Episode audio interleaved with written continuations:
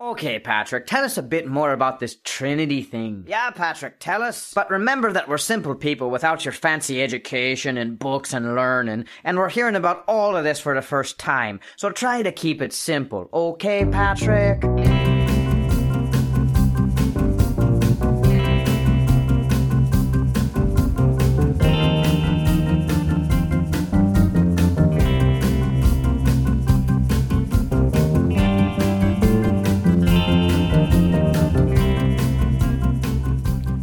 Hey there, everyone. Welcome back to our latest episode and the end of our season two series, Holy Heresies. We are so glad you're back with us. I hope you enjoyed the first week. I am Sam Maxwell, resident here to Young Adults on the Young Adult Podcast, and joined as always by the minister to Young Adult. Uh, young adults, we have more than one, uh, John Lemons. Uh, like I said, we're so glad you're back. Hope, hopefully, you enjoyed the first episode. I know we enjoyed talking about it and recording it and thinking through it and processing it and all those other things. And, you know, John, I, I think it's appropriate. This is the way we do it every week. How are you? How are things in your side of the hallway? What, what's new in life? Things are going well, man. In fact, I chuckled when you made that little slip there because I've done that before from the stage in uh, just a church greeting. I started to say I'm the minister for young adults, and I changed it mid sentence to minister to young adults. But what, I, what ended up coming out of my mouth was minister for two young adults. And so Jeff White and Joanna White gave me a hard time about that and uh, Mhm. asked me which two I was a minister of. So Yeah. Yeah, for only two young adults. We Mhm. have at least three, though, right? yeah, yeah, at least Yeah. that. So, And we finally got to do the uh, the Trash Pandas game this past weekend, so that's kind of kind of cool. we Not did, totally. or you know, whenever you're listening to this, maybe it was three weeks ago or three months ago. I don't know, but Mhm. um, yeah, we did finally. We got to go to the stadium and have the food and the, the the party on the party deck there, but we still have not been able to watch a game because the game got rained out. Uh, or it- Mhm. it got yeah postponed before it even started. So you know we get to use our tickets again for another future game whenever it's convenient for those who are there. But we will not get to enjoy one another's company on the party deck during a game uh, Hmm. unless we are to book another event. So uh, maybe Yeah. maybe we'll look to do that again next year and give it the fourth the fourth try. The fourth try maybe that'll be the the charm. hmm Yeah, instead of a third time as a charm, the fourth Yeah, fourth time. I mean Um, serious. yeah, we'll see. But it was all fun. It was all good. I, it was a great time. The party deck is great. If you are local here in Huntsville, go to a Trash Pandas game. Great stadium, great venue. It is. Hopefully, you can see a game. Yeah, so let's jump it into heresies. Yeah. yeah, even more exciting. yeah. Um, so yeah, as I mentioned earlier, we are this is episode two. This isn't a new series or a new or it's not a new season. It is a new series in season two. So we did straight out of context, um, what nine episodes, and then we took Mhm. a week off, and then now we're doing four weeks of holy heresies um, with an exclamation. You explain the things that you probably believe that you probably shouldn't believe. yeah, exactly. And it's like holy heresies, Batman, like with an exclamation in case you are wondering how do you put holy and heresies together. So last week Yeah. we talked about Gnosticism. This week we're talking about the Trinity. And John, you had a really good definition last week of heresy. Just to, you know, we've probably heard about heresy in our history class. Um, but what does heresy mean in the original language as someone back in the day may have understood it? Yeah, um, I don't remember exactly what I said last week. So if you want that, go back and look at it. Uh, but I'll tell you what my notes say from from last week. Because here's what happens when you get past like 35. Sam is like you, your memory fades quickly, and you have to pee all the time. So uh, that's what. Mark my words, those of you who are under 35. That that is what will happen. But uh, what I have in my notes about heresy is it it really what, what the word comes from is it just means a, a thing chosen or a choice. Um, it came to be known as sort of a school of someone's thought. So that's where the word comes from. Like I said, I don't remember what else I said about it uh, as well. But I think that what you want to get at and emphasize here is, you know, the question I think we've asked is, are we are we all heretics? Do we believe things that are heresies? And I know as we talk about the Trinity, a I'm fairly certain there will be something I will say during this episode that will be heretical. Number mm-hmm. one. Number two, I've believed some of this in the past, but I think the point that you're getting at is to be a heretic or to be labeled a heretic. Really, it's not so much what you believe as as it is what you choose to believe. So, when something that you believe is exposed to you as a heresy, then if you choose to continue to believe it, then that's kind of what makes you a heretic because it is that mm-hmm. chosen belief, even even when the truth has been shown to you. Right? Is that what Mhm. you're getting at? Yeah, yeah. Um, and even more so, just along those lines, as we would think ancient heresies or, you know, years ago, and when you talk about the Inquisition or whatever else, um, oftentimes it's the extra step of like knowing you're wrong, but then teaching it anyway. Right. But you definitely make a great distinction that there, many of us, especially in our topic today, will have heretical thoughts or um, ideas or analogies that we hold onto to explain the Trinity. Um, so we are all probably heretics in some way, shape, or form. Um, but the difference is knowing that, oh, okay, this is wrong, I'm going to change, or saying, no, I'm wrong, but I'm going to hold on to this and keep on to this knowing that it's wrong. Yeah. Or, or just we believe heretical things. If we teach them and knowingly teach them, then we're hmm we could be we could fall into territory being heretics and Yeah. you know hundreds of years ago that would have gotten you burned at the stake or Mm-hmm. your head chopped off or whatever so Yeah. which is another problem in and of itself but Mhm. yeah, that's another topic for another time and nowadays we uh, we just make podcasts about it. So the, That's right. Yeah, and the reason we we talk about we we wanted to do this series is because regardless of who you are or where you are, there are vestiges. Or last week we talked about tentacles of heresy that have long continued past their days when they originally came up and were first faced by the church. Um, Mhm. And last week we talked about things. Um, from Gnosticism that appear in the songs that we sing, or the things that we think about God, or relationship with God, or God's relationship with the world. And we often think about heresies as things that, like I said, are, are long gone, are very, very old, and have disappeared. But with the whole idea of tentacles and vestiges, like they really aren't. Like we need to not deceive ourselves into thinking any of this. So, as we've talked about last week, we covered Gnosticism. A, uh quick catch up on Gnosticism is that it was an ancient ideology that attempted to blend Christianity with Hellenistic or Greek philosophy, but was quickly rejected by the global church. It was so worrying, in fact, for Christians um, that they all got together in one place to write down and decide um, what the concrete beliefs were on various different issues um, or right understandings on a number of issues, which is where we get the term orthodoxy. So, thanks to these gatherings or the councils, the church councils, we have creeds such as the Nicene Creed, which you've probably heard, which we'll discuss a little bit later, and some distinguishing features. And John, please let me know if there are any that I don't mention that, you know, just stick out to you. But some things of Gnosticism characteristics a fascination with the right or special knowledge, a rejection of creation or physical things as being evil, yeah all matter All matter. yeah um, and because our bodies are created, um, the objective for a Gnostic is to escape the body to become spiritual beings to be like God, or to escape the physical realm and become more spiritual. Um, and using the special knowledge, you can escape your body and go to where God is.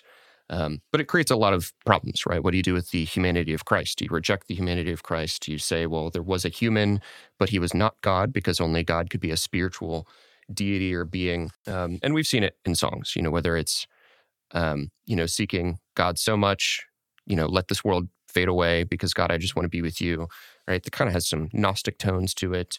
Um, any lingering thoughts or opinions from last week, John?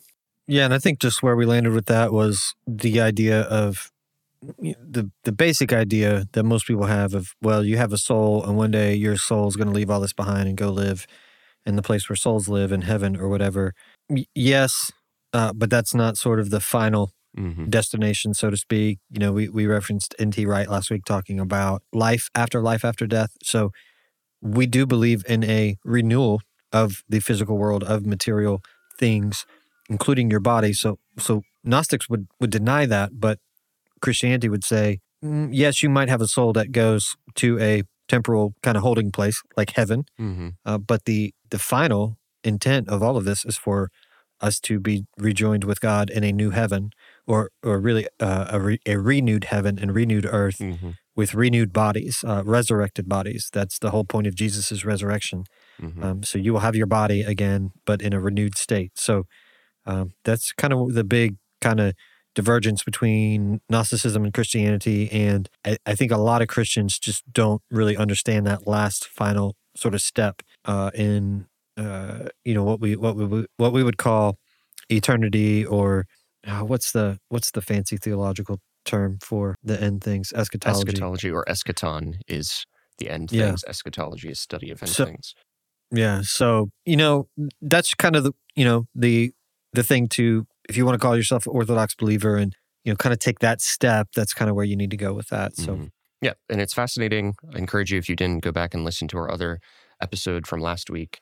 Um, it's not exhaustive. There are large, massive books and lots of people still talking about Gnosticism and all of the many hundreds of thousands of facets to Gnosticism and all of, all of its very um, derivations. So Yeah, and they're talking about tentacles. There are tentacles of it that still Yeah. exist. Um, it's it's very heavily influenced by Greek philosophy, and much of what we think we believe about Christianity is more influenced by Greek philosophy than the, Mhm. the actual Bible.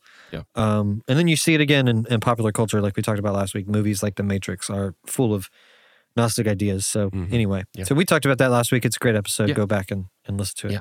fantastic episode. But this week we are talking about the Trinity and the doctrine of the Trinity. So soon to be. Dr. John, will you tell us and all of our listeners definitively definitively what the Trinity is so we can nail it down once and for all? Yeah, I I, I can't do that. So- Uh, well, uh, I, I guess that's our show, folks. Thanks for tuning in. Uh, thanks to Ella. Yeah. Just kidding. Um, Seriously, no, we've been reading. You Yeah. and I both have been reading. I'm more confused about the Trinity than I was before I started reading everything. But I think that's the point. mhm. This episode will probably end up being very unsatisfying if you were hoping that our last little joke there was going to come to a very concrete, easy to understand, plain concept of what the Trinity is. Um, the Trinity is very difficult, it's hard, um, but there's still things we can talk about, things that it's not. Um, so that's what we're going to do today. So at the beginning of the episode, um, you heard a little audio clip, and it's from a YouTube video called St. Patrick's Bad Analogies. And it jokingly covers the doctrine of the Trinity in a form of a conversation between um, St. Patrick and two Irish peasants. So basically, they go back and forth. The peasants feign any sort of understanding or knowledge about the topic. And as Patrick will say, okay, well, here's an, al- an analogy to help you understand what this is, they'll say, no, Patrick, that's not what it is. That's heretical. The church outlawed the, or spoke out against this at this point in time, saying these things. But I think it really gets to the heart of something that, much like we said, the Trinity is particularly hard to understand and comprehend, even for folks like us, John, who have all of that education and learning. But in addition to that, it, it's even harder to teach. Now, perhaps with more so than with other doctrines, perhaps it's best to learn about the Trinity by understanding what the Trinity is not. And this is where it benefits to kind of get into some of the heres- heresies. You know, we can know what something is by knowing what it's not. Or on the other hand, you can find out what it's not by knowing what it is. That's often the approach we take, but we're going to take the former. So that'll be a little bit of the format today. I'll give a quick description. We'll talk about it. We'll look at some of the heresies about what the Trinity isn't. Maybe that'll help you form what it is. And then we'll turn to what we think the doctrine of the Trinity is trying to uh, explain to us and some of our takeaways. To kick us off, to get started and talking about what is the Trinity, if we had any sort of description or definition, here it is. The Trinity is a mystery. And while we have the doctrine of the Trinity, which was intended to lay out a right understanding of the Trinity, it isn't intended to hammer out the Trinity or make it absolutely understandable or plain. The doctrine of the Trinity is intended to preserve the mystery of the Trinity while allowing us to know what it's not, providing tracks to stay on. Yeah, this is more about defining what the Trinity is, not more than it is Yeah. defining what the Trinity is. And I love the way your theology professor put it. And we're reading a book together through this, and I think I think you posted it in the show notes last week, and if not, we can do it this week. But he talked about uh, there's no understanding the Trinity. You can come to an understanding of the doctrine of the Trinity. So yeah, Mhm. which I think you you you're laying out here. So Yeah. I, I, that's just something that if if we emphasize nothing else in this episode, that's kind of that's kind of it. hmm Yeah, and that is the that's a good point, John. I think there's a some a distinction that we have to make is that the Trinity is the thing that we are trying to understand, and the doctrine of the Trinity is the thing that the Church Fathers laid out to say these are the guide rails that we are creating to help us understand the Trinity without over explaining it or making it underwhelming or anything. Really, it's the these are the this is the framework to help us get to a place. But largely, as Dr. Olson has said in his book Counterfeit Christianity, it's all of it is about preserving the mystery. There's a something about God, his otherness that we just can't understand from our place as human created. And he wouldn't be. God if we could. Right. So Yeah. So they, I think they rightfully, when coming up with all these doctrines and ideas, decided let's not try to explain it. Let's not try to explain it away. Let's preserve the godliness in the midst of all of this and and recognize and be willing to accept that we can't fully understand.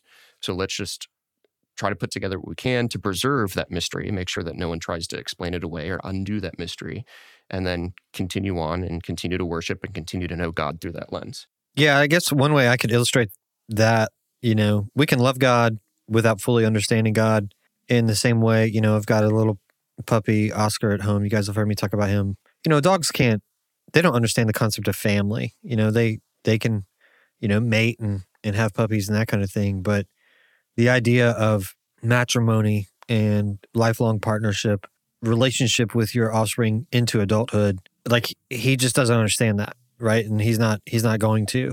Um, but he can still be in relationship with us to the fullest extent that he can. You know, he certainly loves us and he knows that we we all go together. Mhm. That's about the extent to what he can understand though. And in the same sense, like we're I mean, we're just wholly other beings than than God. And there's parts of God and and, and how God relates uh, that we can understand. And there's other parts that just we're just not it, it's just unfathomable for Mhm. us. Yeah, it's and I've used this analogy elsewhere, but it would be like explaining to a a, a baby still in utero what the outside world looks like, right? Yeah. Like the the infant would have no idea what you're talking about. Like it would grasp onto things that made sense to it based on its perspective, but otherwise it would be wholly a mystery. Um, Right. so just to just to kind of tack on to that. But as we talked about preserving this mystery, we had especially around the the Gnostics, the church fathers got together to talk about well, what is the right belief? We need to really nail something down because we're seeing a proliferation of a lot of people with a lot of different thoughts that seem to really depart from right Christian belief. They were taking they were taking verses out of context. Exactly. So listen to our first show from this season Mhm. um, so you can get on some of that. So in the first one, they were dealing with, well, what do we do about the deity of Jesus? We worship Jesus as God, but you know, there's some people who are saying, well, maybe it's not. Or if you get this Gnosticism thing, maybe Jesus really isn't God, or maybe he's wholly God and not human. So there are still a lot of things. And then also, what do you do with God itself? And it's the way it exists, um, which is how we come to Trinity.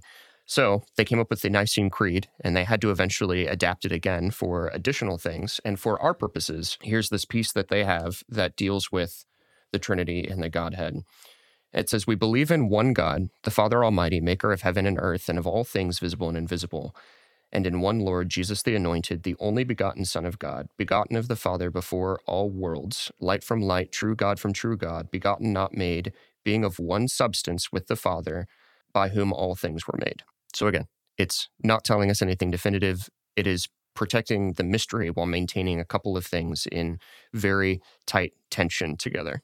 Well, and I think part of the confusion of the Trinity is often found in the way we use language as well, because I'm even seeing it here. A lot of times people will use the terms God and Father interchangeably. Um, they'll say God when they really mean God the Father. Um, you know what I'm saying? Mhm. Uh, whereas, you know, God, Jesus is God, Spirit is God as well. So you can't, we should always make that differentiation, but we don't always. And so a lot of times we'll just say God and we're actually referring to God the Father. Mhm. Hopefully that'll make more sense as we continue to go on if it doesn't make sense right now. but Yeah. continue. And it, and it is worth recognizing that there is a limitation in language. So, so much that we know and that we talk about is a product of our history, our culture, and our ability to wrap thoughts around ways to explain them in language. So, if you study a lot of different languages, you know, when I'll joke with my wife because she'll be like, "You need to know Spanish better," um, and I'll say, "Why? It's so complicated. You add so many extra words to things." Um, but it's just languages are different and languages allow you to do different things. And when Greek came along, Greek allowed the ancient world to express thoughts and ideas in so many unique and amazing ways that they were really confined by the languages previously. So even as we talk about this and the Nicene Creed, there are pieces along the way where people said, okay, well, sure, this word kind of works. But what does this really mean as we use this word? Is this word really completing what we're trying to say? Does it really preserve what we're trying to say? So I think that's talking about our human finitude. I think that's just another component is that we only have such capacity to be able to understand and think about God and consider the vastness of God. And also, we have limitations based on our language and our ability to express thoughts and concepts about God as we understand them.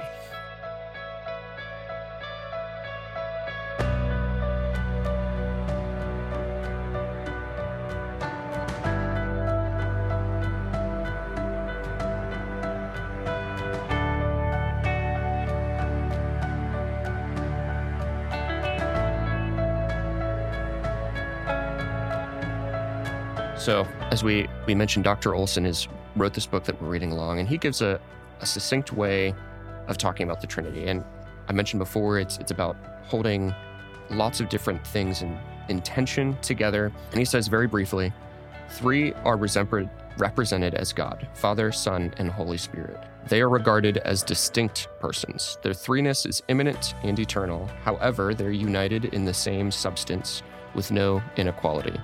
So there are a couple of things here talking about tension. You have three, but they are one, right? Father, Son, Holy Spirit. They are distinct. They are not separate.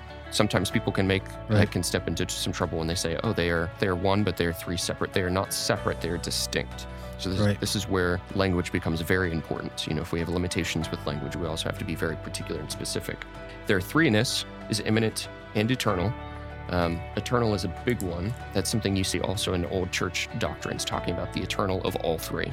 Right? Does is one exist before the others? Do the others come after another?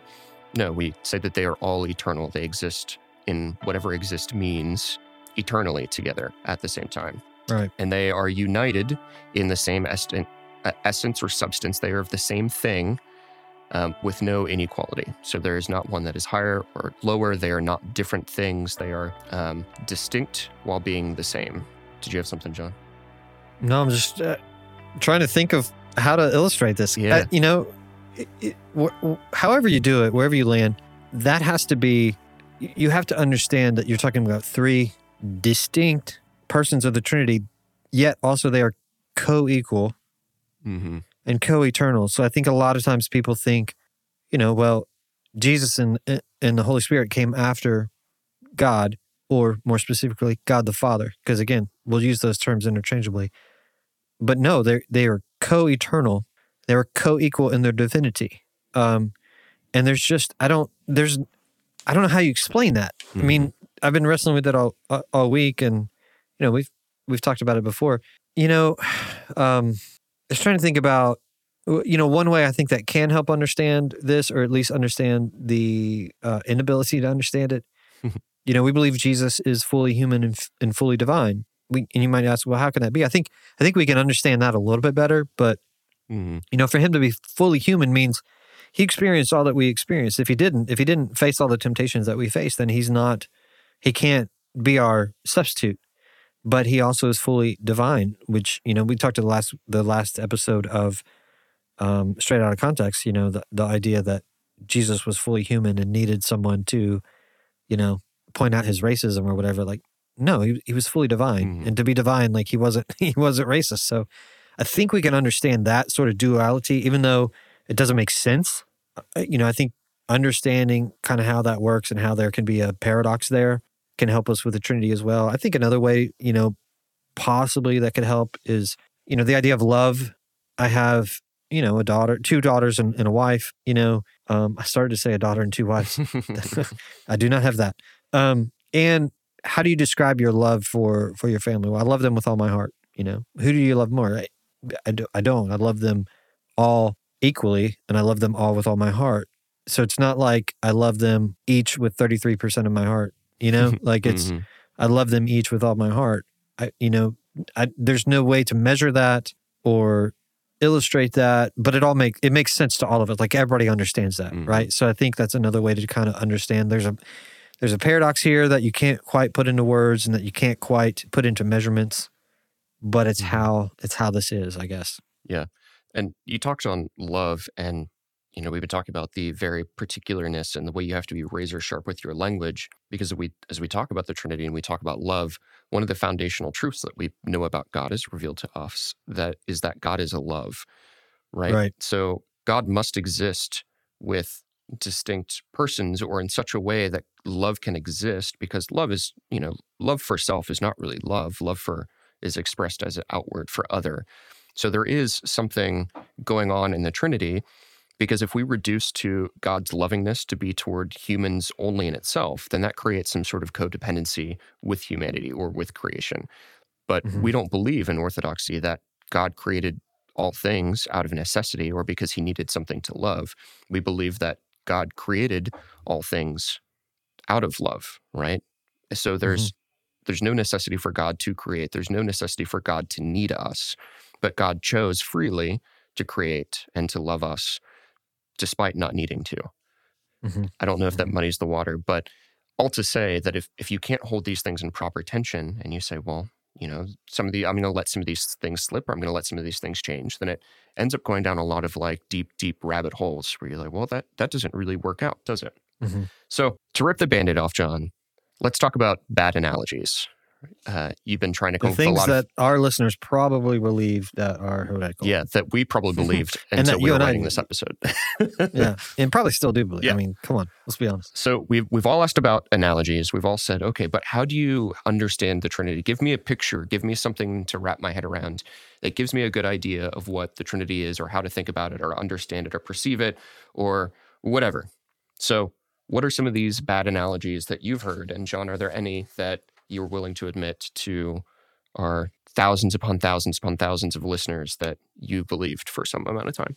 Yeah, so probably what I most believed and taught is what's called the heresy of modalism, which is just the idea that God took on different modes or different forms at different times. So, for instance, um, you've probably heard the illustration that, uh, you know, I'm John, and to my wife, I'm John, her husband. To my daughters, I'm John, their father.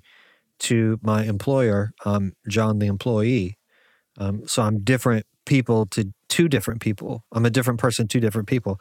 But that's not the Trinity. That's that's modalism. That that Mhm. is the idea that I have different forms or I wear different masks, so to speak. It's it it comes, you know, the illustration comes from the idea of Greek um, drama. Mm-hmm. Uh, you know, the, another illustration that goes with that that I've used before, you know, is the idea of H2O, right? Wa- you know, what we call water, but you know, scientifically H2O can take the form of liquid, can take the form of solid in ice, can take the form of steam. Um, and so people will will use that as a description of the of the Trinity, and that's that's modalism as well. You could kind of get close if you if you take like an ice cube and you put it in a frying pan and you have all three at the same and so you have it's still it's still a little bit of ice and it's still it's it's producing steam and it's producing liquid but even that is not exactly right even that gets you know because because they have to be co-eternal and co-equal right Mhm. so like that's not going to stay that way forever but the idea of the three existing at the same time and still being h2o kind of can get you there a little bit of the way if that makes sense mm-hmm. but it's still not a perfect analogy Yeah.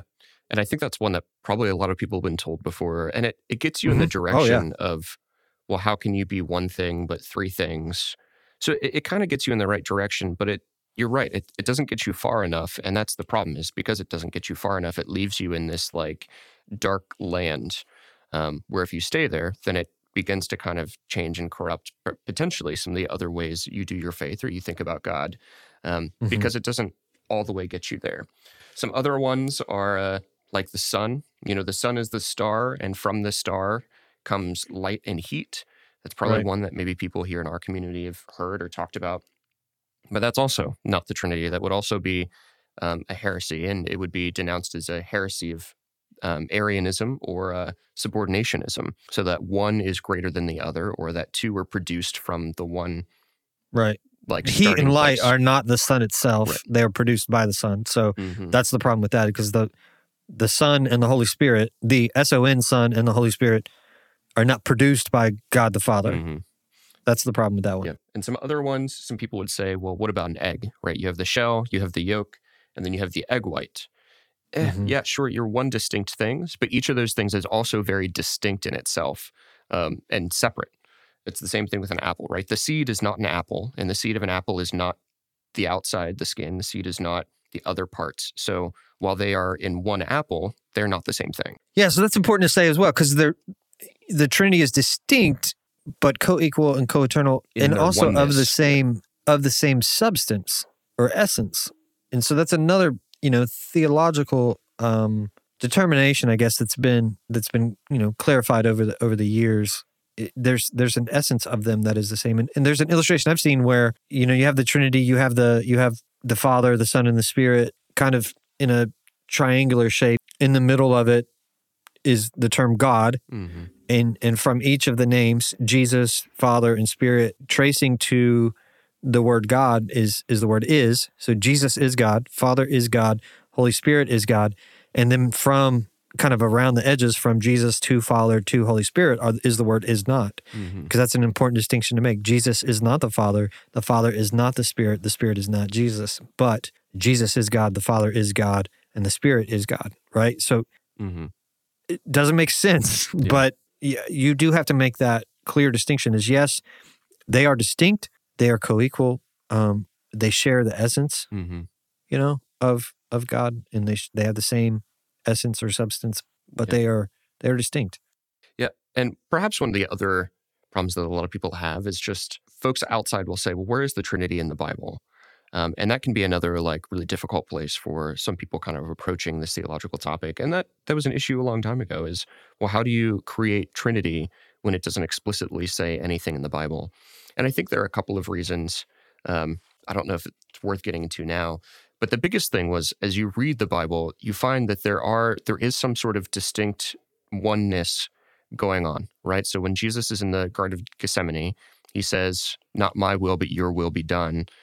Um, Jesus also claims, like, if you have seen me, you have seen the Father, right? So there is this Right. I am God, but God, God the Father, let your will be done, not my will. Also, when Right. Jesus comes back after the resurrection, he says, I must go so that I can send the helper. So is Jesus just Right. sending himself or right? So there there are biblical considerations that we take into this to say, well, there is something going on that maybe wasn't directly revealed to us explicitly by God. Um, but we still know it to be true about God based on our relationship with God and the biblical testimony that we've been provided. Yeah. And getting on what you what you touched on when you started that, that that there's no explicit teaching of the Trinity in in the Bible. It's more just sort of you know we discover it there. My theology professor when I was in seminary, his name was uh, or is Fisher Mhm. Humphreys. In fact, he was at First Baptist Church as an interim pastor ah, 20 years ago or so. I, when I the around the time I was actually in seminary, I didn't know that, but I found that out here later on. So there may be people listening to this who who know who I'm talking about. But anyways, here's what he said about the Trinity in Scripture. He says, occasionally I meet. Well, first of all, he talks about uh, the fact that the New Testament is, with the exception of Luke, who wrote Luke and Acts, the rest of the New Testament is written by Jewish people Mhm. who, more than anything, believed in the fact that there there were monotheists. There was one God and only one God. So here's what Fisher Humphreys says. Occasionally, I meet a Christian who is surprised to learn that no New Testament writer ever explained how God could be both one and three or three in one. He says, I do not find that surprising. What is surprising to me is that devout monotheistic Jews wrote 120 New Testament passages in which they casually alluded to the Father, the Son, and the Spirit. That is the fact which cries out for an explanation. And I know of only one plausible explanation.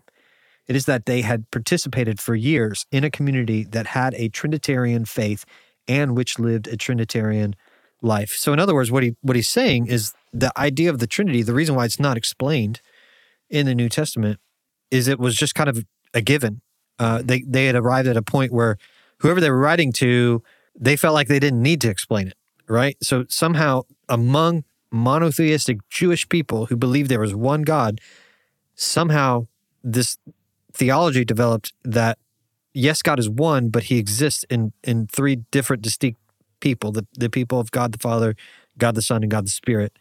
And they don't explain that because evidently, like it, by the time they write this stuff down, it was just kind of taken as a understood theology of how to understand God in His oneness. Um, if that if that makes if that makes sense, it probably doesn't. Yeah, I think the big thing to preserve is, like you said, majority of the Bible was written by people who were Jewish, other than Luke, probably a Gentile, and they were monotheists, right? They believed in a Mhm. single God, and yet throughout their writings, they maintained this concept concept of distinctness but oneness. So while Mhm. there wasn't an explicit, oh, it's called the theology, they lived it and they practiced it, and probably practiced it within their own lives in the early first century Mhm. is what your professor is saying. So, yeah, that's that's the strange thing. That's what you often hear from a lot of people when they say, "Well, how can you believe the Trinity? It's not in the Bible." Well, you know, there are a lot of things that aren't necessarily explicitly in the Bible that we're like, well, you know, there there might be something to this because Jesus talks in a certain way about something or acts in a certain Mhm. way or you know, very Well, as you said, it, it- as you read the Bible, you you see the distinctness. You see, Mm-hmm. I mean, the problem with modalism is how can Jesus say to the Father, "Not my will, but your will"? So Yeah. you don't have an explicit teaching of the Trinity, but you see the vestiges of the Trinity Mm-hmm. throughout the New Testament, uh, the, the pages of the New Testament. So,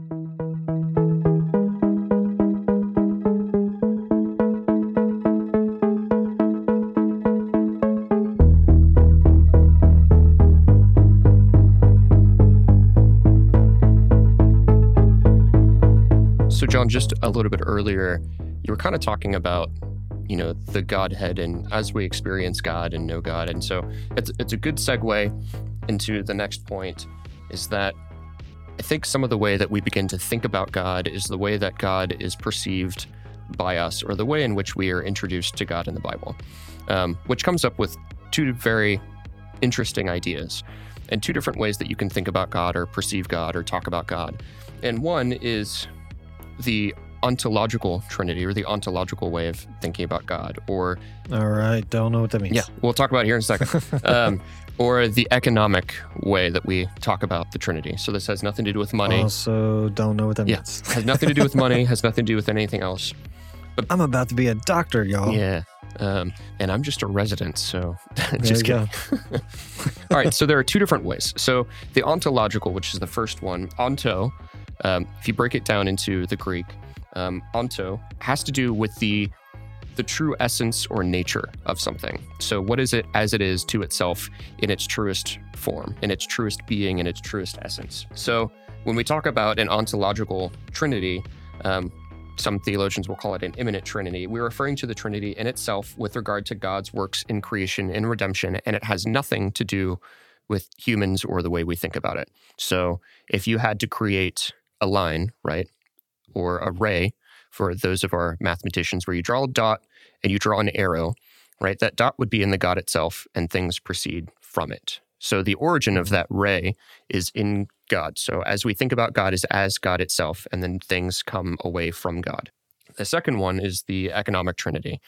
And the economic trinity comes from the Greek word economia, which literally means like household management. You've probably see, heard like oikos or there are different pronunciations, but it has to do with the house or assigning roles or jobs within the household structure. Oikos like the yogurt? Yeah, kind of. Nice. Um, so it to be clear, we're, we're the distinction here isn't really a, a theological in essence. It's really a point. It's really a distinction based on origin, origin of thought. So if the ontological beginning is with God itself, the economic beginning of assigning roles or distinctions begins with the human thought or consideration first. Okay, would it be fair to say ontological Sam is who Sam is? Economic Sam is how Sam is perceived. Yeah, Yeah, or how you have So- experienced Sam. So Yeah. So Yeah. so yeah. For me, I know I'm a high introvert, full of self doubt, mhm, and the way that is perceived sometimes is that I am not friendly and that I, d- I don't care about people. When in reality, I think people don't care about me. So so that's kind of what what you're getting as the the core essence versus how the eff- essence is perceived or how the essence is mhm. being portrayed. Exactly. Yeah. So the one is as it is to its truest nature.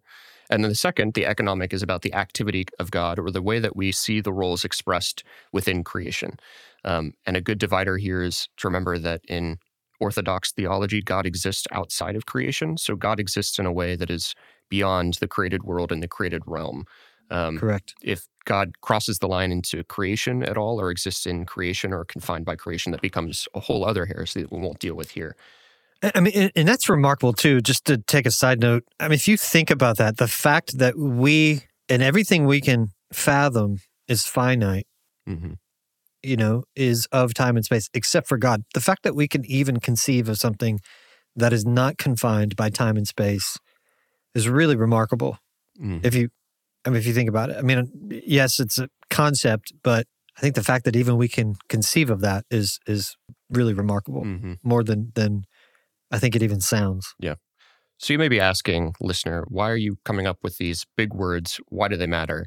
And here's the big reason we matter. They matter, especially as we talk about subordinationism or modalism, which we'll talk, or just other heresies, is that the ontological, trying to examine God in itself as God self is in its truest nature, preserves the oneness and threeness and eternalness of God. But when you get to the economic trinity, because it is a, as it is revealed to us, or God is revealed to us, if you look at the Bible, who do you see first appear in the Bible? You see God the Father. And then Right. who is the or or at least he's perceived as God the Father. um, and then who is the next of the Trinity that is revealed to humanity and to creation? Jesus the Jesus the Son. Right. And then who is the next that is revealed in creation? It's the Holy Spirit. Jesus sends the advocate, the counselor. Mm-hmm. Yeah. So if you are sitting in a situation, this is why it becomes important.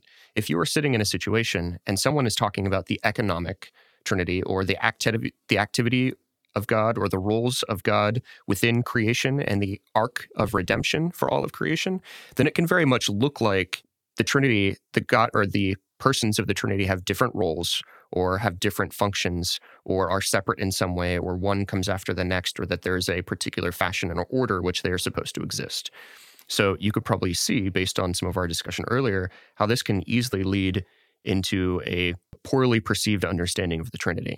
Whenever you're doing theology or anything else, I think it's important to start with the origin of being God. So, what do we know about God from the position of God, not from our position trying to wrap our head around God? Because when we do that, we, we often will try to fill in blanks or make things into analogies that don't fit. And so that's how we can often skew things. So always start with God, always start considering all things of life and creation and theology with the person of God as the origin of thought. And don't start with yourself in the way that you were able to wrap your mind around it or conceive it or rationalize it, because that just doesn't do you any favors. So, with those things considered, let's get back to heresies. Now we're finally back. Yeah, because you Go ahead. you mentioned subordinationism hmm a little bit ago, but I don't know that we defined what that is. So, We have not. But you could probably guess. The, the person at home could probably guess because you know what being subordinate means. Mhm. So, tell us what subordination subordinationism is. Fantastic. So, yeah, economic trinity, ontological trinity, the one of God in his essence, the one as we understand God as he is revealed to us in creation, which sometimes can look like subordinationism. So, subordinationism is this idea that God is the origin, and it, it has a lot of different forms and looks God the Father. yeah, God the Father. Yes, thank you. I should be more uh, conscious of that in this this episode. So subordinationism can look like a lot of different things and has transformed into other heresies you may have heard of like Arianism, which is a strain of thought of subordinationism. But it's this broad idea that God the Father is the origin, is the creator, and that the Son or the Holy Spirit proceed from the Father, God the Father. So much like we talked about that example of the the sun, S U N, that's you know all of our plants planets go around. Um, you have the sun as the main body, but then light and heat come out of the sun. They are not the sun, but they're produced by the sun. That is subordinationism because you are creating one like central figure and the other are lesser figures. Um, and the others are still powerful. mhm, That's because like heat and light are still powerful. Like we can't we can't produce that, mm-mm. but they're subordinate to the. Mhm. and it, it creates as i mentioned it creates a lot of issues because then how far do you take this idea do you take this idea to say well perhaps jesus wasn't really divine that he was just super powerful right he was imbued with a number of super abilities by the godhead by god the father as we had recognized him but he's not fully divine right so it easily lends itself to a heresy the other thing and i think we do this a lot in our modern churches is we subordinate the Holy Spirit as some type of like force or energy. Um, right, the, not a person. Right. Not a person. hmm And we we do this often when we try to explain the Holy Spirit. And let's be clear, if it's not already clear, this stuff is really hard to comprehend. So Yes. if Yeah. if someone's said something and you're like, oh, this person said this, or they're a heretic. No, they're probably not. They probably just don't understand it well. We don't understand it well. We are like or they just can't straws. explain it. Like, Yeah. There's just not words. Yeah. Yeah. So, you know, the the word for spirit or Holy Spirit is like ruach in the Hebrew. Um, right. So it's very much this idea of a wind or a movement. But even in modern Christianity, we will reduce the Holy Spirit from a person or a a distinct person of the Trinity to just some type of force or energy or literally a wind or a movement. And so, regardless of how we think about the Trinity, functionally, we think about the Holy Spirit as, as just something very, very less than the God or God the Father or Jesus Christ. Yeah, and oftentimes we'll even describe it as an it. Mhm. Describe. I just did it. I just did Yeah. it. So the spirit as an it, not as a he. Um, Mm-hmm. Or your your professor points out that the the Hebrew term for God's spirit is actually a feminine term. Mhm. Let's not get into like Yeah. whether it, we don't have words to describe it. Mhm. to describe the spirit, to describe him or you know whatever. But the the idea that Sam is getting at is the spirit is of the same essence, of the same mind as God the Father, God the Son. So Mhm. Yes, it's not just a life force eh, or an energy that binds all things together. It's an actual active person of the. You, you've used the term Godhead, which is again an, a theological term that our listeners may not have heard before, but Godhead refers to the three in oneness Mhm. of God. Yeah, like that, that is you're, you're so right. Like it's just a it, it is we tend to think of the spirit as not of the same Mhm. Essence as Jesus the Son and God the Father. Yeah, and in in churches or in books, right? I, I have a book on my shelf that I've been intending to read through, and it's um, what I, what chasing the goose, right? So the goose is related as like the Holy Mm. Spirit and trying to figure out the Holy Spirit, um, and there is some underlying, you know, idea here that the Holy Spirit is something different than the God that you're already worshiping on Sunday mornings. Or what about in prayers where you will say, "Oh, Holy Spirit, come into this place." Like, are we treating the Holy Spirit as something other than God or distinct from God or less than God that we have to, like, you know, we have to go to God and say, God, send your Holy Spirit because he's your, like, little servant that you send along, or we need the power of the Holy Spirit because uh, God is the Son and the Holy Spirit is just some sort of energy that is produced or sent by God? Or is the Holy Spirit just a messenger from God, right? Is he some sort of Hermes figure from the Greek pantheon? So there are just so many different ways that we can, either in our language or the way we talk about God, uh, all of the Trinity of God in churches, where we can, in one way, shape, or form, say that, well, there is the Godhead and then there's Jesus, and maybe Jesus is now the vehicle to get to God, but then the Holy Spirit is something else that does their bidding.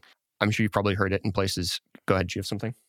No, no, no. Well, I didn't mean to interrupt, but before you move on, I, w- I just wanted to say you talked about subordinationism being equated to Arianism, Mm-hmm. And that was from the teaching of Arius. Mm-hmm. And I believe was Arius the one with Saint Nicholas? I don't know, but he's the one that It's had, interesting. yeah, but he's the one who had serious issues with the divinity of Christ. Yeah. So I believe it was at one of the councils, Saint Nicholas, who was a real person, was there, Not and Santa the legend Claus. goes, yeah, the legend goes that uh, I believe it was Arius who was whose teachings were condemned as heretical, was punched by Saint Nicholas. like Saint Nicholas didn't take him a bag of coal, just straight up punched the dude. So it's just a fun story, fun little side Mhm. note. And then before we we dive further, there is sort of an offshoot of this, which is kind of a reverse subordination subordinationism, not in the sense that God emanates from Jesus, but that Jesus is superior to God. Mm-hmm. And I believe it's Marcionism, Mhm. if that's how you say it, where which gets into the ideas of Gnosticism as well. But basically, like the God of the Old Testament is an entirely different being who's like mean and wrathful and vengeful, and Mhm. like Jesus is nice and kind and loving. So Jesus is superior to the, Creator God uh, that you find in the Old Testament, and that's a heresy as well Mm-hmm. that you don't find in the church as much. Although I have heard comments in church before about why don't we like why don't we just like cut the book of Leviticus out of our Bibles? And I mean, literally, I heard that one time in a Bible study.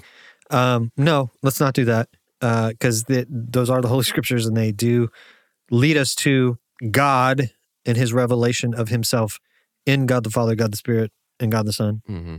but um, you do tend to outside the church you tend to hear this more of this idea of there's a mean old god jesus is nicer maybe more powerful he loves people and that's a i mean that's a heresy too but that you know like i said you don't find that in the church as much but you do find Yeah. some in the church that you're going to get to here as we as we move along Mm-hmm.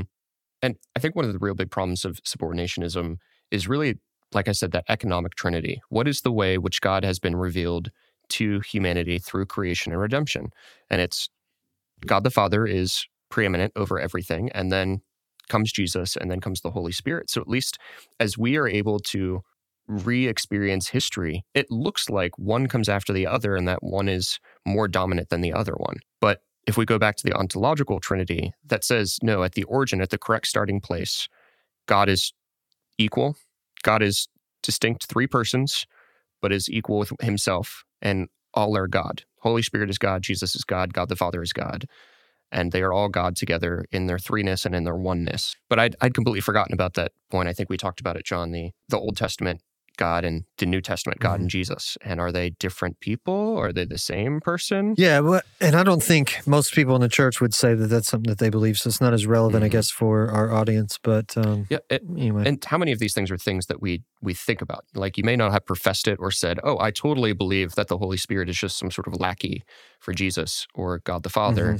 Um, but we talk about it that way. We think about it that way. We we think about it being as the Holy Spirit is something we should study by itself apart from God the Father or Jesus, but don't recognize that they are of the same thing, of the same essence um, Mhm. as one another. So that's one thing. Um, and there are a lot of different ways to take this. It's just one idea is do you think about God, the Godhead, the Father, Son, and Holy Spirit, as God being the top of the ladder, Jesus being somewhere in the middle, and the Holy Spirit being somewhere at the bottom? If you do, you might be a subordinationist. You might think about God in a way that is tiered and not as wholly equal, um, and holding all of those things we talked about earlier in a solid, good tension.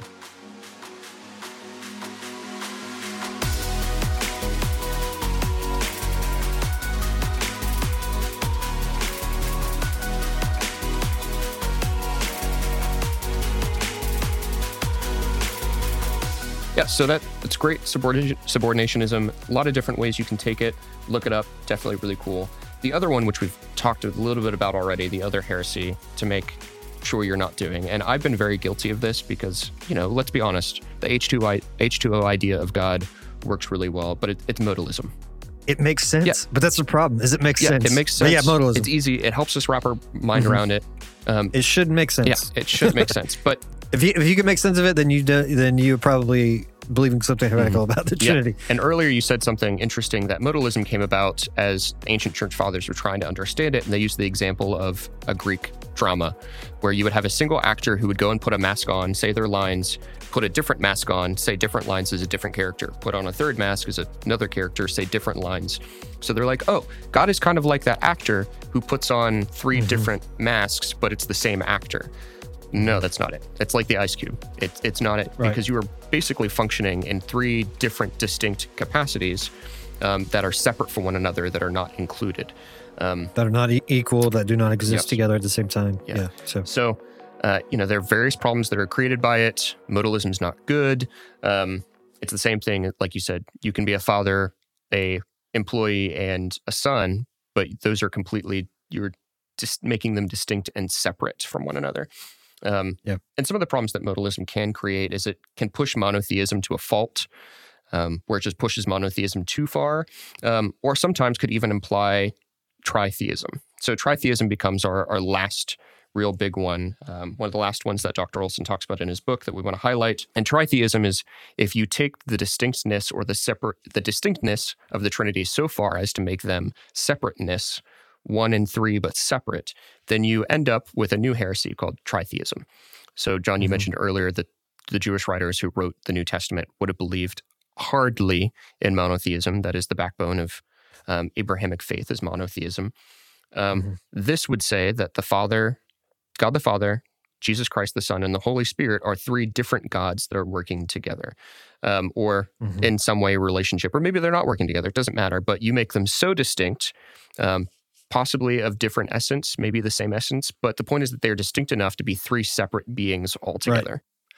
they're equal, they are eternal, but they are not uni- unified as one God. hmm Yeah. So And this is actually what Mormons believe, Yep. which is why there are some who will say, "Oh, you know, Mormons are are still Christians. They're you know misguided, but they're still Christians." And I would say, no, they're not, because I, I just think they have a fundamental misunderstanding mhm. of the a of grace, um, but that's not that's not for this topic. They also have a fundamental understanding, uh, misunderstanding of just the nature of God, the essence of God, and, Mhm. and how God is revealed. So yeah, and polytheism or this tritheism doesn't exist in Christianity. There might be some people who say that they are Christian tritheists if they'll even admit it, um, but often those are pretty well um, uh, yeah, reserved for you know people who are way off the uh, the beaten path, way off the, re- the reservation. Um, so there there aren't tritheist Christians, but there are people who are tritheists, even if they don't follow under the, the Christian heading. And, and I would say too, this is probably your average non-believer. This is probably their understanding Mhm. of the Trinity. Yeah, um, and I think, you know, the way we can see this sometimes in our practice is believing that God is God the Father is one distinct figure that we could pray to, and that Jesus perhaps is another distinct figure to pray to. And we make some sort of divide so much between them that they become their own deities. Um, Mhm. So there's a couple of uh, heresies to watch out for. Where do you see them in your own life? I know I've been guilty of modalism and subordination at times, or implicitly subordination. I think more often, you know, before I really started studying all of this, and I'm probably sure I talked about it even today in one of these ways. But along along the way came a guy named Athanasius, and he he was a big um, advocate of maintaining the doctrine of the Trinity. And some folks came along and credited to him the Athanasian Creed, which dives heavy, deeply into preserving the Trinity. And uh, we'll put it in the show notes. And here are just the first three lines. Um, that we worship one God in Trinity and the Trinity in unity, neither blending their persons nor dividing their essence. And then he goes into talked about the distinctness of the Father, the distinctness of the Son, the distinctness of the Holy Spirit, but how they are each uncreated, how they are unmeasurable, and how they are one. So, just some more people of our Christian heritage trying to make sense of all of this while preserving the mystery, like we were talking about, John. Mm-hmm. So, what are we left with after all of this? I know it's probably been your brain might be hurting if you stuck with us through all of this. So, what how do we make sense of this? And I think we make sense of it kind of with a story. I'm not going to give you another analogy. But in his short book Flatland, um, published in 1884, I think, Edwin Abbott writes of a square living in Flatland and he's visited um, and has a life-changing encounter with a sphere from Spaceland. So Yeah, and so Flatland's a two-dimensional land, Mhm. like a piece of paper Yeah. with a square drawn on it. Yeah, and a three dimensional figure comes into Flatland. Um, and so while the square is able to interact to some degree with the sphere, he can't fully comprehend what the sphere is. And Right. once he tries to tell other people about the sphere, they're like, that makes no sense. You were crazy. Um, and so he ends up You're talking about a dot. yeah, you're talking about a dot. And he's like, no, no, no, it, it's something more than a dot. It has more dimensions than a dot. And they're like, we're squares. We only have two dimensions. There's no way anything Mhm. can be more dimensions than this. So, Right. go ahead. Yeah. So that's, Yeah, no, yeah, just so yeah, you have a piece of paper with a square on it.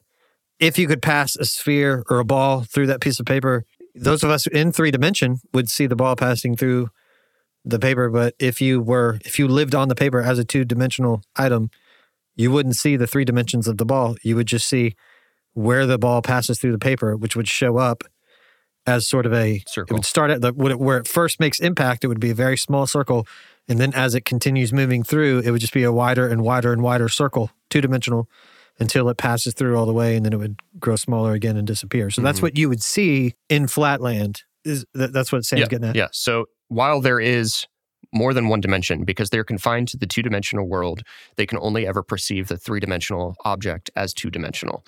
Correct. So that is where we're stuck, is that Right. God exists in ways that we can't even imagine or fathom. And what we're stuck with is the way that God has accommodated us and our two dimensional nature, if Correct. you will, so that we can comprehend and understand God in a particular way, which leaves Yeah. us with a Trinity that is really hard to understand.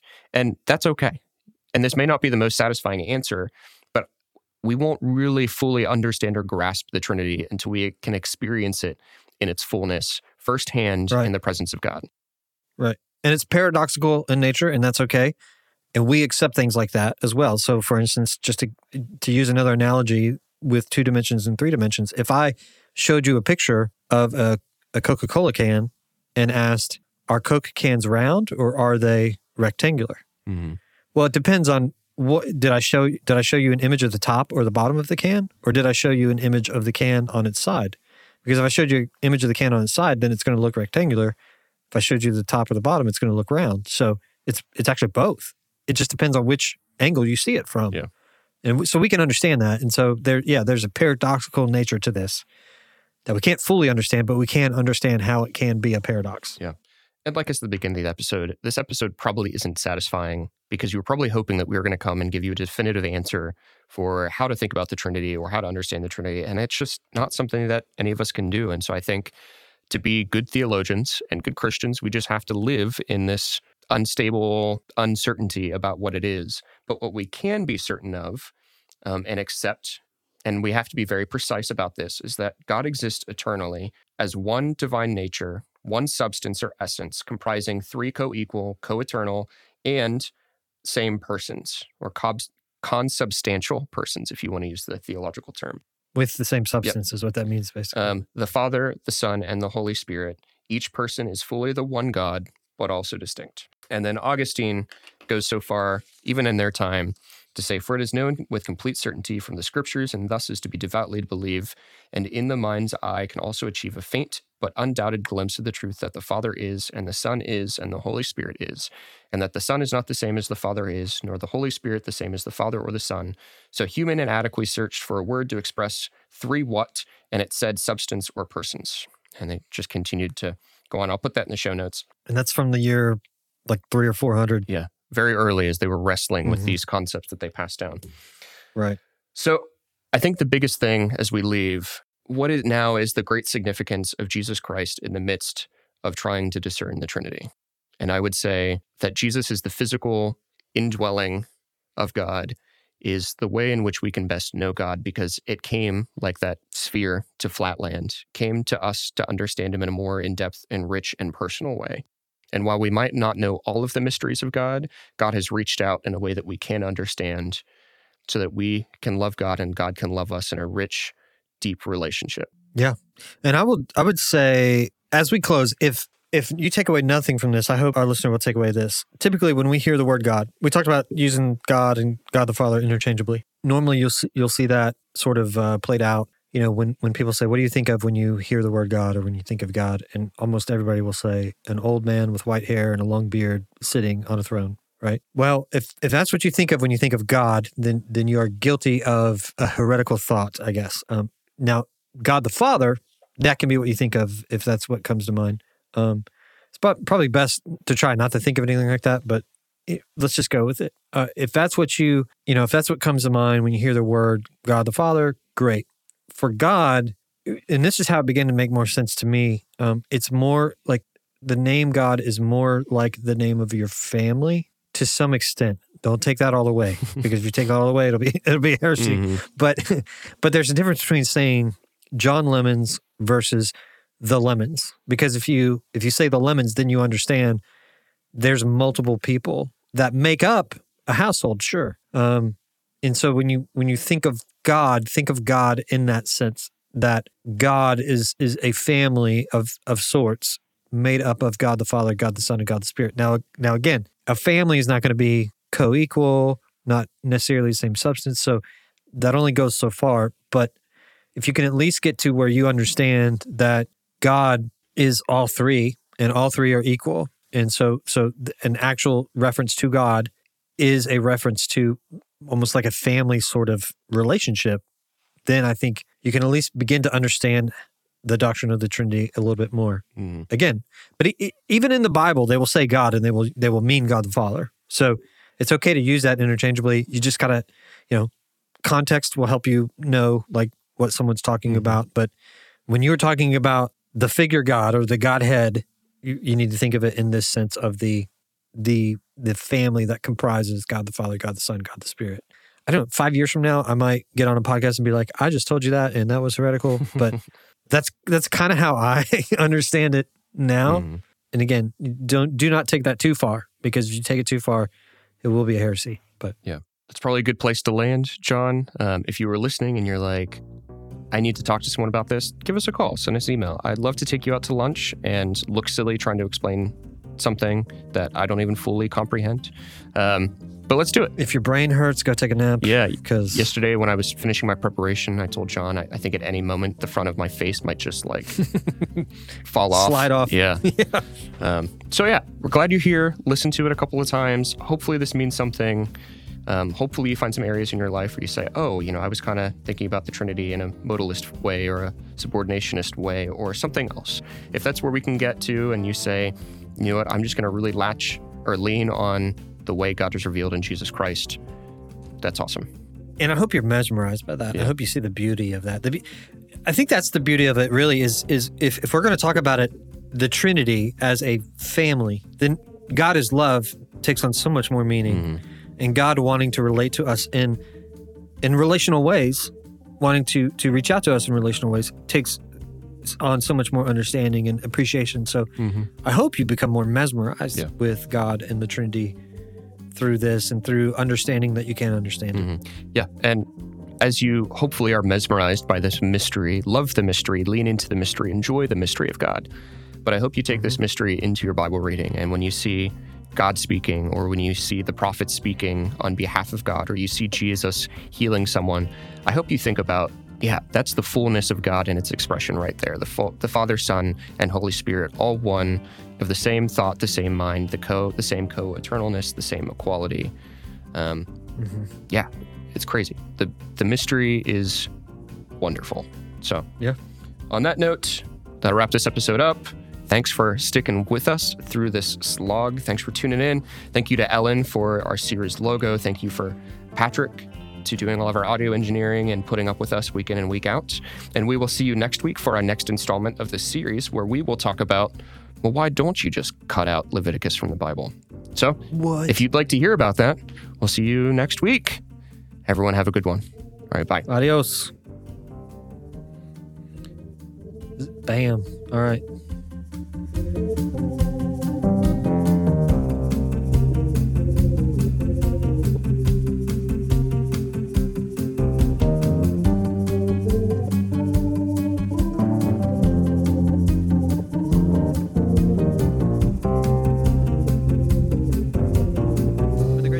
Double A baseball, which is what we are, is there's a lot of young sort of prospects. So it's where it's where major league teams will stick the guys that they think will go to the majors, but they're still really young and unseasoned. So Mhm. and so your double A teams is where you will find like budding future stars of of Major League Baseball. So that's what we have, and Mhm. we've got a good team and a good venue, good atmosphere.